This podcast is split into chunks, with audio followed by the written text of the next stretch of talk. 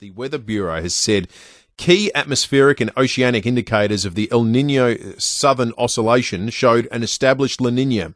I don't know what any of that means. Thankfully, our next guest does. Shayne McGregor is the uh, associate professor at uh, Monash University. Uh, Shayne, good morning to you. Yeah, good morning. Explain to, explain to our listeners the significance of uh, La Nina and it being our, our what appears to be third in a row. Yeah, okay, it's an interesting one. So, so we've got a La Nina basically means that the waters in the eastern equatorial Pacific are, are, colder than normal. And why we care about that is it, it acts to move the weather systems that modulate the global climate. So, from our perspective, so from an Australian perspective, what it does, it directs more moisture towards Australia, meaning we typically have uh, more rainfall than normal uh, in, in the winter and spring months.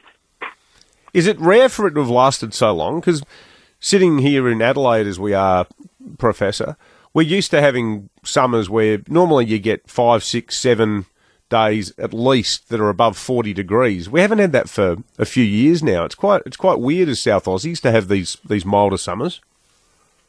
Yeah, so so in terms of, I, th- I, think you can, if you're kind of counting the number of La Nina events we've had since kind of 1950, there's been 30 of, uh, sorry, 13 of them, um, and of those, I, I, think about, you know, almost roughly half have gone for two years or longer, and the, the number of that have gone for three years um, is is three, so three of 13 have gone for kind of three years. Uh, is there any um, sort so, of so it's kind of unusual? Like it's a little unusual, mm. but it's not unprecedented. Mm. Is there any sort of multiplicative of effect of them having three in a row, or are they three distinct events, and therefore they're just a sort of statistical curiosity, or do they get more or less severe when you get them back to back? Yeah, no, I, I, think from, you know, I think the third one, if you look at the last three times this has happened, the third one in, in two of the cases was the smallest, and in one of the cases it wasn't. So I don't think there's anything you okay. can say about the magnitude.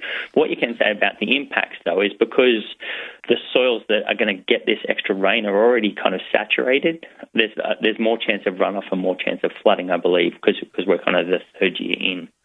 Um, but but you, you, I suppose you can't really say which exact region of the east coast of Australia, you know, the eastern states will get more rainfall than normal. It tends to kind of shift around a little bit from year to year. Kind of each event kind of has its own specific impacts. Hmm. Even though the broader region has more rainfall. What about for here in South Australia? So we're a bit further away from the coast. It, it, it still affects our weather. Can you quantify by by what degree that, that likely is?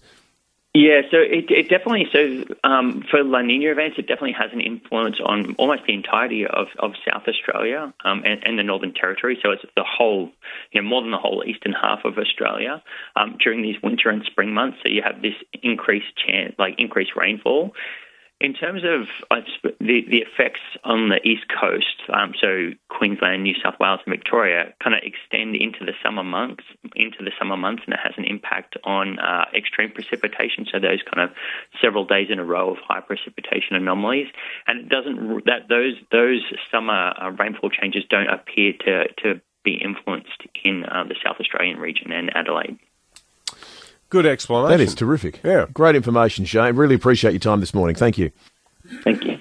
That's Associate Professor uh, Shayne McGregor from Monash University. We've just been sent a picture of the um, the weather radar, and I tell you well, what, we've had some near misses in recent times when it comes to uh, weather events.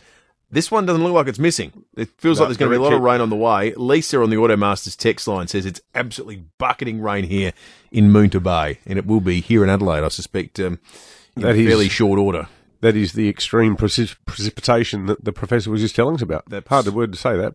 So the precipitation. Other, if, yeah, precip- the other three times, the other years in which it's happened three times in a row, um, have been 1954 through to 57, 1973 to 76, 98 to 2001. So that about 20 years ago was the last time this happened, but um, it looks like it's something in the last 50 years. Every 20 or so years, we get three La Ninas in a row. Mm. Uh, but it is something that is fairly rare. David Penberthy and Will Goodings, 6 to 9, 5AA Breakfast.